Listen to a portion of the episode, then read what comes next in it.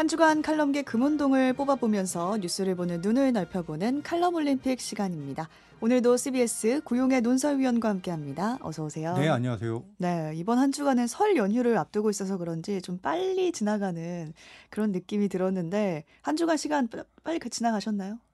매주 빨리 지나갑니다. 아 매주 매주 예, 최선의 앵커하고 이렇게 자주 만나서 좋은데 너무 빨리 시간이 지나갑니다. 한 주간 빨리 지나간 시간 그 가운데서도 많은 네. 칼럼들이 나왔는데 칼럼의 시간은 어떻게 흘러가는지 보겠습니다. 어떤 얘기들 나왔나요? 칼럼이 한 200개, 300개 되는지 와. 엄청 많더라고요. 네. 정말로. 다 볼 수는 없지만 이번 주에는 대통령의 UAE 순방 그리고 거기에서 그 이란은 UAE의 적이다라는 발언이 음, 있었죠. 이 네네. 파장이 지금 큰데 한 이란 간 그 충돌이 일어나고 있습니다. 이에 대한 그 시각들 표시하는 칼럼들이 있었고요. 나경원 전 대표의 당대표 출마 여부 둘러싼 여권의 혼돈, 음. 음, 경선 출마도 막는 그 이상한 집단 린치, 뭐 이런 문화에 대해서 또 다양한 칼럼들이 있었고요. 국정원의 부활, 공안 통치에 대한 염려, 이런 음. 우려들이 좀 있었습니다. 압수수색한 걸 말하는가 보네요. 그쵸. 한, 한 주간 200여 개의 칼럼이 나왔다라고 앞서 말씀을 해주셨는데 그 중에서 3개의 칼럼을 골라오셨어요. 먼저 동메달 칼럼부터 소개해 주실까요? 네, 한국일보 1월 19일자입니다. 남상욱 사회부 차장이 썼습니다. 가끔은 쉼표를 찍을 필요가 있다라는 음. 제목의 칼럼입니다. 제목에서는 뭔가 쉬어가라 이런 힐링되는 네네. 말이어서 문학 관련 내용인가? 라는 생각이 들었는데 예상과는 달리 좀 특정인에 대한 얘기 같아요. 이분이 사회부 차장이잖아요. 음, 아니었네요. 검찰을 출입하는 것 네. 같아요. 뭐 보니까. 문학 관련된 게 아니었어요. 네, 네, 그렇습니다. 그 도입부에서 이제 기자들이 겪는 고통을 얘기하고 있습니다. 기자들이 겪는 고통. 그게 뭐라고 생각하십니까? 아무래도 많은 사람을 만나야 돼서 그게 가장 어렵지 않을까요? 네. 어, 저도 이 부분에 전적으로 동감하는데 사람 만나는 일이죠. 음. 솔직히 그 사람을 만나는 일이 굉장히 이제 피곤한데 그런데 이 기자라는 직업 속성상 사람을 만나지 않으면 안 되는 직업이잖아요. 또 취재를 해야 되니까. 네. 그러다 보니까 이제 사회에 뭐 여러 사람도 문- 음. 만나고 또 각계 뭐 그 사람이 범죄적 잠재적 범죄자라든지 이런 심지어는 이런 사람들까지 만나거든요. 아니면 피의자들도 많이 만나고 음. 어, 그렇기 때문에 이제 가끔 일탈되는 사고도 나긴 하는데 정말 사람 만나는 일이 기자에게는 큰 스트레스입니다. 네, 그 스트레스 가운데서도 좀 힘들 게 어떤 인물을 만나면 특별히 어떤 유형의 사람을 만날 때 더 피곤할 것 같아요. 네, 필자 의견에 따르면 말투가 그 귀에 거슬릴 때 음. 에, 그렇게 해 무슨 의도로 말하고 저 표정 뒤에 어, 숨긴 진심이 뭘까 알수 음. 없을 때 그 기자의 마음이 머릿속이 이제 복잡해진다고 합니다. 그래서 음. 마음도 너덜너덜해지고요. 네, 피곤한 유형 또 있을까요? 어, 결은 좀 다르지만 말을 섞기가 난감할 때가 있다고 해요. 맞는 말을 뼈 때리게 어. 하는 사람 만났을 때 네. 이제 이런 얘기를 하는데 좋아하는 사람을 만나는 경우인데 대체로 잘못을 지적한다면서 가시가 한가득 담긴 말을 쏟아내는 사람들을 만날 때 또한 피곤하다 이렇게 음. 얘기하고 있습니다. 틀린 말은 아닌데 다 좋아서 해주는 말인데 뼈 때리는 사람들이 꼭 있잖아요. 그런 사람들이 좀 피곤하다라고 말을 하는 것 같아요. 그렇죠. 뼈 때리는 말을 하는 것까지는 좋은데 음. 그뼈 때리는 말만 하는 사람들이 있죠. 음. 그러니까 여러 가지 그 상황과 또 다양한 또는 깊은 그 여러 가지 시각이 있을 수가 있잖아요. 어, 근데 온통 뼈 때리는 사람이 있습니다. 네, 글쓴이가 이런 사람을 누굴 지칭해서 말하는 것 같은데요. 뭐 지칭했다고 할 수 있을지 모르겠지만 어쨌든 간에 이 글에서 한동훈 법무장관을 언급하고 있습니다. 음. 한 장관이 doorstepping 엄청 하고 있잖아요. 네. 지금 대통령은 이제 그만뒀는데 한 장관은 출근길에도 하고 어떤 때는 퇴근길에도 하고 또 국회에 출석하면서 하고 국회 앞에서 또 이 doorstepping 하는 아마 장관은 국무위원은 아마 없을 거요. 음. 예, 어, 한 장관은 또 대정부 질문, 법사위 이런 데서 이제 많은 발언을 쏟아내고 있습니다. 아, 한번 들어보시겠습니다. 이 대표님이 좀 수사받는 사건으로 기소된 분들 많으시고 구속된 분들도 많이 계십니다. 그리고 어, 그 과정에서 압박감에 목숨을 잃으신 분들도 계시죠. 어, 맥락에 맞지 않는 공허한 음모론이나 다수당의 힘자랑 뒤에 숨을 단계는 이미 오래전에 지냈다고 생각합니다. 어, 그리고 뭐 사적 보복이라고 말씀하시던데 다 아시다시피 그 수사는 모두 다 지난 문재인 정권에서 시작한 수사죠. 문재인 정권이 사적 보복을 시작했다는 말씀인가요? 민주당이 말씀하시는 깡패 잡아오는 배우가 아니라 깡패 배우일 거라고 저는 생각합니다. 네, 이 말투가 어떠, 네, 어떠신가요? 네. 딱 한장관 특유의 말투가 있어서 이게 코미디 프로그램에서도 성대모사가 되고 했잖아요. 좀 날카롭게 느껴지긴 합니다. 네. 그 필자가 정말 목숨을 잃은 이들에게 이제 배려가 없었고 공당을 이렇게 깡패 배후 세력으로 깎아 내리려는 의도가 있는 부적절한 발언이었다라고 지적을 합니다. 아무리 그 민주당이라고 하지만은 어 야당인데 깡패 배우라고 한다면 음. 좀 많이 나간 거죠. 네. 또 태국에서 체포됐죠. 그 김성태 쌍방울 회장이요. 이 쌍방울 회장이 해외 도피한 중범죄자들이 언론사를 선택해서 인터뷰를 한다고 한 장관이 타박을 했어요. 네. 그러니까 KBS 뉴스가 방콕에서 음. 그 특파원이 있거든요. 그이 사람하고 그 인터뷰를 한 그쵸. 것이 있거든요. 이, 이 부분에 대해서 이제 문제를 삼았습니다. 근데 법무부 장관이라는 분이 언론 인터뷰 행위까지 이렇게 비판한다. 이건 음. 정말 도가 지나쳐도 한참 지나쳤죠. 그러면은 어떤 피의자하고 사전에 그 인터뷰를 하지 않는 것이 언론의 정도인가? 그렇지 않거든요. 수많은 사람 그동안 해왔고 아무도 문제 삼지 않았거든요. 기자는 그 사건을 파헤쳐야 되기 때문에 음. 먼저 만나서 그 사건의 그 배우가 뭐고 사건의 경위가 뭐고 사건의 또 깊숙한 내면이 뭔지를 알아야 되지 않습니까? 그래서 어, 만나는 건데 이 행위 자체를 파박하는 것을 보면서 참 놀라운 어, 정신력이 있구나 이런 좀 생각도 들더라고요. 네, 그래서 이 글에서도 생전 처음 보는 낯선 광경이다 이런 말을 적었던데 필자의 마음이 좀 복잡하게 느껴져요. 네, 그렇습니다. 진심으로 그를 응원하던 때가 있었다고 이제 필자가 얘기를 합니다. 음. 자신도 꽤 그래서 복잡하다고 얘기를 해요. 요즘에 한 장관은 과연 정치인인가 자문할 때가 이렇게 음. 많다고 합니다. 이런 과격한 언행들이 전 정부 집권당을 향한 개인적인 구원 때문에 그러니까 전 정권에서 이제 뭐 탄압을 받았다는 그 구원 음. 때문인 거냐? 어, 그렇다면은 그것이 과연 검찰과 국민에게는 어떤 도움을 줄 수 있는 거냐? 이렇게 묻고 있습니다. 아니면은 인지도 상승이라는 어, 정치인으로서 변신하기 위해서 이걸 발판으로 삼는 거 아니냐 어, 여- 여러 가지 생각을 하는데 에, 짐작이 안 된다 음. 이렇게 하면서 안타까움을 얘기하고 있습니다. 네, 이제 한 장관을 향한 말이기 때문에 아무래도 마지막엔 당부가 좀 숨어 있을 것 같아요. 네, 최근 검찰을 떠난 한 고위 간부의 투임사를 언급하고 있습니다. 음. 저의 잘못된 사건 처리로 상처받은 분들의 가슴에도 평생 원한이 남아 있을 겁니다. 그분들에게 진심으로 사죄드립니다. 어. 라고 이렇게 투임사에서 언급을 했거든요. 네. 어, 사건을 처리한다는 것이 물론 그분이 어떤 공정한 그다음에 최대한 정의로운 입장에서 처리를 했겠죠. 그렇지만 그 사건의 내막을 다 모조리 신처럼 안다고 볼 수는 없잖아요. 그쵸. 사실은.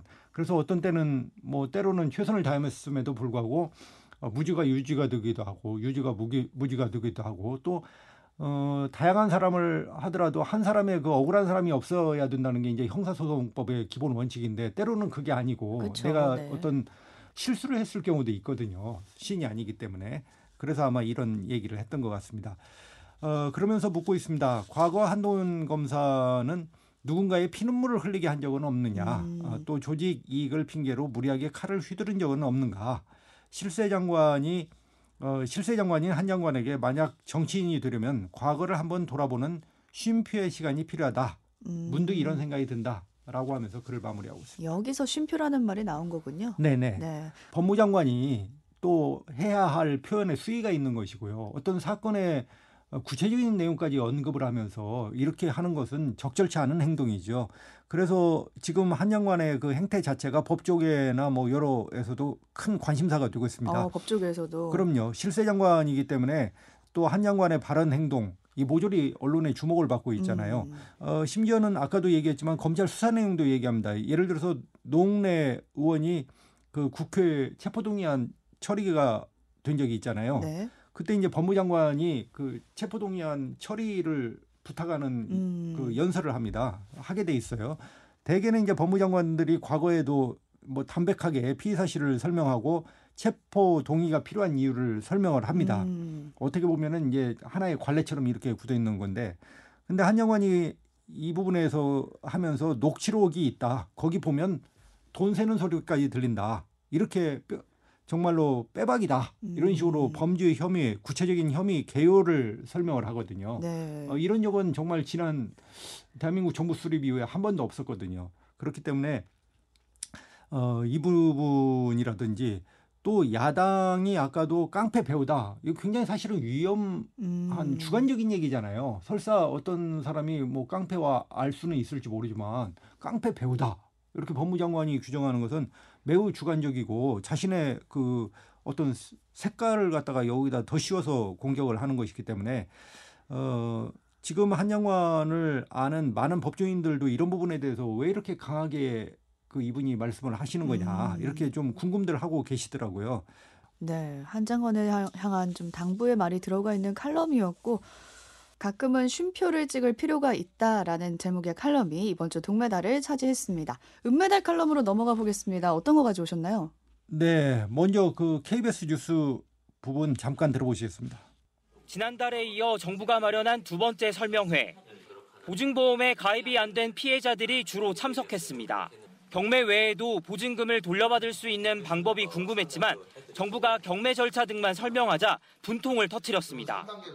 미가입자 방안 들으려고 여기 연찬에 온 사람들이에요 지금 생업 시간 빼가지고 왔다고요 지금 이런 소리 듣자고 여기 앉은 게 아니라고요 전국의 빌라왕들이 보증보험 가입도 안 한 채 수백, 수천 채씩 집을 사들이는 동안 정부는 무엇을 했냐고 되묻기도 했습니다.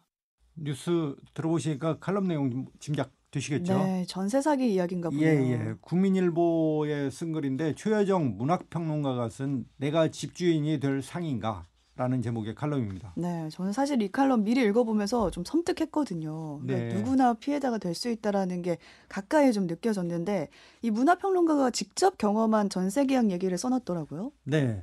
어, 빌라왕 전세 사기 뉴스 피해자가 남일 같지 않다라고 먼저 얘기를 꺼냅니다. 음. 그리고 되돌아 생각해 보니 어, 필자인 나에게도 올 수 있는 불운을 아슬아슬하게 비껴간 것 같다라고 얘기를 해요. 네. 1139째 빌라왕 참 놀랍죠. 요즘 전세 세입자들이 떨고 있는데 근본적 문제 가운데 하나가 건축주와 분양대행사 그리고 부동산 중개업자가 이름만 빌려줄 바지 사장을 찾아서 음. 그 전세금을 서로 나눠 갖는 구조에서 이제 비롯된다고 해요. 네. 대개는 그 뭐 여러 가지 유형이 있겠지만 그렇다고 합니다. 문제는 집주인이 실제 집주인인지 아니 아니면은 어 바지 사장인지 그런 구분할 방법이 없다고 합니다. 그렇죠. 네. 네. 그래서 어 작가가 집주인이 될 상까지 알아봐야 하는가 관상이라도 봐야 하냐 이렇게 아. 한탄으로 시작을 하고 있습니다. 그러니까 정말 우리가 어떻게 알 방법이 없으니까요. 이 네. 필자도 전세를 구해본 경험이 있다고 하는 거죠. 네, 2년 전 가을에 고향의 창릉 신도시 주변에서 급히 집을 알아보기 시작을 했대요. 부동산 사장이 마침 괜찮은 신축이 있다면서 창릉 신도시 부지 빌라촌으로 데리고 갔다고 합니다. 음. 산도 있고 전망도 괜찮았고요. 음, 계- 그래서 이제 계약금을 바로 입금하고 이사한 다음에 계약서를 쓰러 부동산에 갔는데 네. 거기에 4층짜리 빌라 건물 주인이라는 사람이 있었고 음. 또그 사람에게 분양을 받았다는 집주인이 될 사람이 있었다고 해요. 어, 여기서 궁금증이 건물주와 집주인 중에 누가 더 중요한가요? 글쎄요 사기꾼이 아니라면 음. 뭐 문제가 안 될 것 같은데 네, 이제 계약을 여- 이곳에서 이 집주인 아주머니와 해야 되는 건데 필자의 전세금을 이분이 가져갈 사람이자 나중에 내게 돌려줘야 될 사람인 거잖아요. 그렇죠. 네. 의- 그런데 이제 집주인이 될 50대 아주머니를 보니까 갑자기 불안감이 몰려오더랍니다. 음, 용모가 푸석하게 세어버린 머리카락이 온통 흐트러져 있었고요. 또 오래 입어서 소매 끝이 달아가지고 그, 그 패딩을 입고 있었는데 패딩 안에 계절에 맞지 않는 여름 나일론 스카프를 두르고 있었다고 음, 합니다. 네. 그래서 필자가 생각하기에 차라리 저 어울리지 않는 스카프나 하지 말지 음. 이제 속으로 이런 생각을 하면서도 또 사람을 겉모습으로 판단해서는 안 된다 음. 아, 이런 식으로 자책하고 있는데 네. 아주머니가 이렇게 불안하게 손을 떨고 있더랍니다. 아, 좀 깨름칙한데요. 그렇죠. 이좀 여러 가지 게임씩 하죠. 어. 사실 그 큰 돈을 그쵸. 어, 빌라에 넣는 건데 그 순간에 빌라 주인이 갑자기 큰 소리로 얘기를 하더래요. 걱정 마세요. 집주인이 살 거니까. 그쵸 아주머니? 음. 이렇게 하면서 어, 얘기를 했고 한참의 정적 후에 집주인 아주머니가 모기 소리로 네 하고 대답을 했답니다. 좀 불안불안한데 이 불안한 가운데 어쨌든 계약은 하게 된 거죠. 네, 결국 법무사가 나타났고 계약서 다 쓰고 했는데 아버지가 이제 같이 갔던 모양이에요. 음. 아버지가 나오시면서 전세 보증보험 얼른 드러나라 이렇게 이제 말씀을 하셔서 사는 동안 내내 마음이 편치 않았다고 해요. 그렇죠. 네. 결국 시간이 흐르고 이사할 시점이 돼서 집주인에게 이사 통보를 했고 제발 세입자가 빨리 들어와서 그 보증금으로 자연스럽게 이사를 할 수 있도록 음. 마음속으로 기도를 하면서 이제 2년을 살았다는 겁니다. 그러니까 세입자가 안 들어오면은 과연 집주인으로부터 그 보증금을 돌려받을 수 있을까 이런 불안감이 계속 있었던 건데 결국에 세입자를 찾게 된 거죠. 네, 다행히 세입자를 찾았다고 해요. 네. 통장에 입금된 계약금을 볼 때쯤 희대의 이제 빌라왕 음. 사기 뉴스가 터졌다고 합니다. 필자가 생각하기를 나도 지금도 모르겠다. 내가 만난 아주머니가 진짜 집주인이었는데 어, 그런데 만약 새로 들어올 세입자가 없었다면은 영락 없이 사기를 당한 피해자, 피해자처럼 전세 보증금을 받기 위해서 지루한 과정을 겪고 있을 것 같다고 한숨을 아. 내쉬었다고 얘기를 하고 있습니다. 네, 이런 분들이 한둘이 아니고 또 다음 세입자분들한테도 괜히 죄스럽기도 하고 그렇거든요. 그러니까 저도 신혼을 그 빌라에서 시작했거든요. 어. 불안했어요, 사실. 음, 그때도 예, 예. 그리고 또 혼자 결혼 전에는 혼자 저도 전세를 살았는데 정말 집이 안 빠지더라고요. 주인 어. 그 세입자가 나타날 때까지. 그래서 참 정말 불안한 것 같습니다. 네. 설사 전세 보증보험을 든다고 하더라도 그쵸. 이게 다가 아니기 때문에. 네, 그 필자는 다행히 다행히 어떻게 빠져나오긴 한 거네요. 네, 필자는 전 세계에서 유일하다는 우리나라 전세 제도가 이렇게 괴물이 되어 가고 있다고 음. 한탄을 하고요.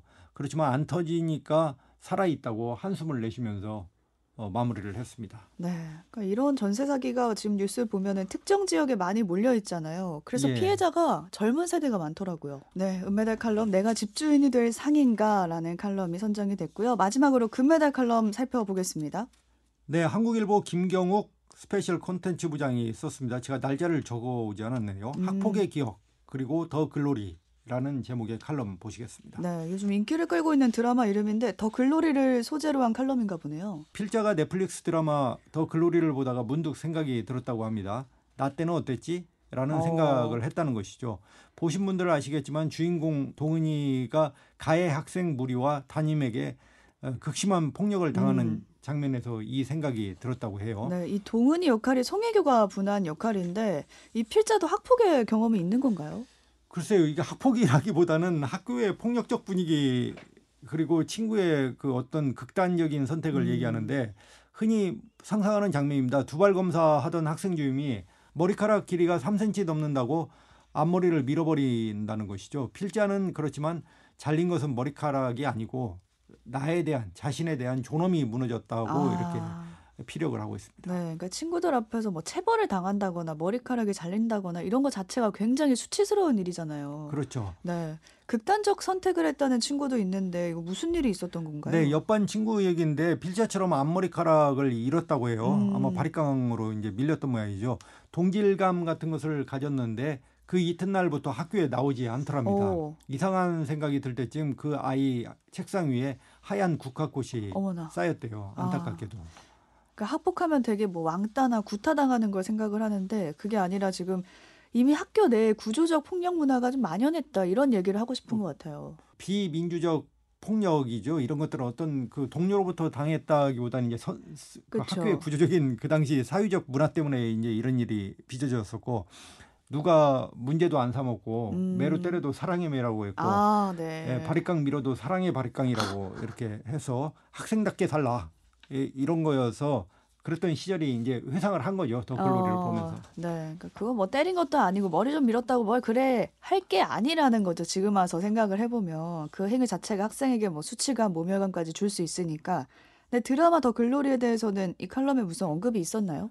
네, 이제 언급을 하는데 저도 이분이 학교의 구조적인 폭력을 얘기하니까 음, 저도 그 곤봉 있잖아요. 그 끝으로 머리 많이 맞았습니다. 드라마 글로리 얘기를 하는데 학폭에 시달리던 더 글로리의 동원을 보면서 중학교 때 친구의 죽음이 떠올랐다고 회상을 하고요. 결국 극단적 선택을 했지만은 드라마 동원은 끝내 살아갈 길을 택한다고 음. 어, 얘기하면서 그 드라마 얘기 장면을 꺼냅니다. 바로 동은이가 이제 꿈을 가지고 있는데 그 꿈이 다름 아닌 복수죠. 드라마에서. 음, 어, 동은은 18살에 자퇴하고 자신을 끔찍하게 괴롭힌 연진이라는 그 대학생 앞에서 처연하게 이야기하는 장면이 드라마에 나옵니다. 이 부분 들어보시겠습니다. 운동은 너 말도 없이 잡혀있더라? 너꿈 말이야. 싸이월드에 써있는 거. 현모양처. 그거 진짜야? 진짜? 너 그렇게 써놨어? 이사라는 그림, 전재준은 골프장 물려받는다고, 최혜정은 승무원, 넌 꿈이 진짜 현모양처녀. 난 꿈이 없지, 동은아. 꿈은 너네가 갖는 거지. 난 너네가 꿈 이루면 돈 주고 부리는 거고. 그리고 가장 어리고 예쁠 때 결혼을 하겠지? 조건 좋은 남자를 골라서? 뭐 아이는 한두 명? 그리고 오래오래 행복하게 살겠지. 그래서 넌 꿈이 뭔데? 너, 오늘부터 내 꿈은 너야. 우리 꼭 또 보자, 박연진. 잠깐 들어보셨지만은 36살이 될 때까지 온 생을 걸어서 처절한 복수를 준비하는 드라마입니다. 네. 사실 현실에서는 이런 복수를 못 하잖아요. 뭐 드라마니까 할 수 있는 거고. 근데 네네. 또 그걸 보는 사람으로 하여금 통쾌감을 주는 건데 그래서 필자가 말하고자 하는 결론이 뭔가요? 드라마를 쓴 김은숙 작가가 제작 발표에서 이런 얘기를 했다고 합니다. 학폭 피해자는 폭력의 순간에 눈에 보이지 않는 존엄이나 명예, 영광 여기에서 이제 더 글로리라고 적은 것 같아요. 음. 이런 존엄이나 명예, 영광 같은 것을 잃게 되는데 가해자의 진심 어린 사과를 받아야 거기서부터 피해자의 시간이 다시 시작된다고 아. 생각해서 제목을 더 글로리로 지었다 이렇게 얘기를 했다고 합니다. 네. 아, 필자는 비단 수십 년 동안 반복되고 그 피해가 더욱 심각해진 학폭에 국한된 것은 아니지만 젠더 폭력이라든지 국가 폭력이라든지 뭐 이태원 사건도 이제 일종의 그런 거겠죠. 국가 폭력이라고 할 수는 없지만 사회적 참사, 강력 범죄 아, 이런 것 등 그 억압과 폭력에 짓눌린 모든 피해자와 유가족의 마음 또한 그렇지 않겠냐. 그러니까 음. 이분들의 진심 어린 사과와 어, 가해자의 진심 어린 반성이 필요하다 이렇게 지적을 하고 있습니다. 사과로부터 모든 게 다시 시작된다 이런 결론 같은데 문제는 현실에서는 드라마처럼 복수를 할 수 없는 거고 일상을 살아내야 되는 건데 위원님은 이걸 보시고 어떤 생각 드셨나요? 저도 공감이 가더라고요. 정말 음. 진정한 사과를 받지 못한다면은 평생 자신의 삶을 돌보기가 힘든 거죠. 왜냐하면 음. 그게 스트레스가 쌓여서 이제 트라우마가 될 것 같아요. 네. 더구나 또 청소년기에 어떤 쌓였던 그 과거에 좋지 못한 경험이라는 것은 이때의 왕따라든지 어떤 배제를 당하면 굉장히 큰 충격에 빠지거든요. 음. 왜냐하면 그때는 사회적으로 뇌를 형성하는 시기라고 뇌과학자들이 얘기를 하더라고요. 그래서 어떤 또래로부터 탈락하거나 또래로부터 공격을 당하거나 왕따를 당한다면 그 후유증이 매우 심각하다고 합니다. 평생 갈 만한 상처죠. 예, 예. 네. 그래서 우리가 가정에서 뭐 학교에서 전 사회적으로 노력이 좀 필요해 보이지 않나 싶습니다. 이번 주 놓치면 아쉬운 칼럼들 위원님의 해설을 곁들여서 함께 나눠봤습니다. 구용의 논설위원님 이번 주도 고생 많으셨고요. 새해 복 많이 받으시고 고맙습니다. 감사합니다.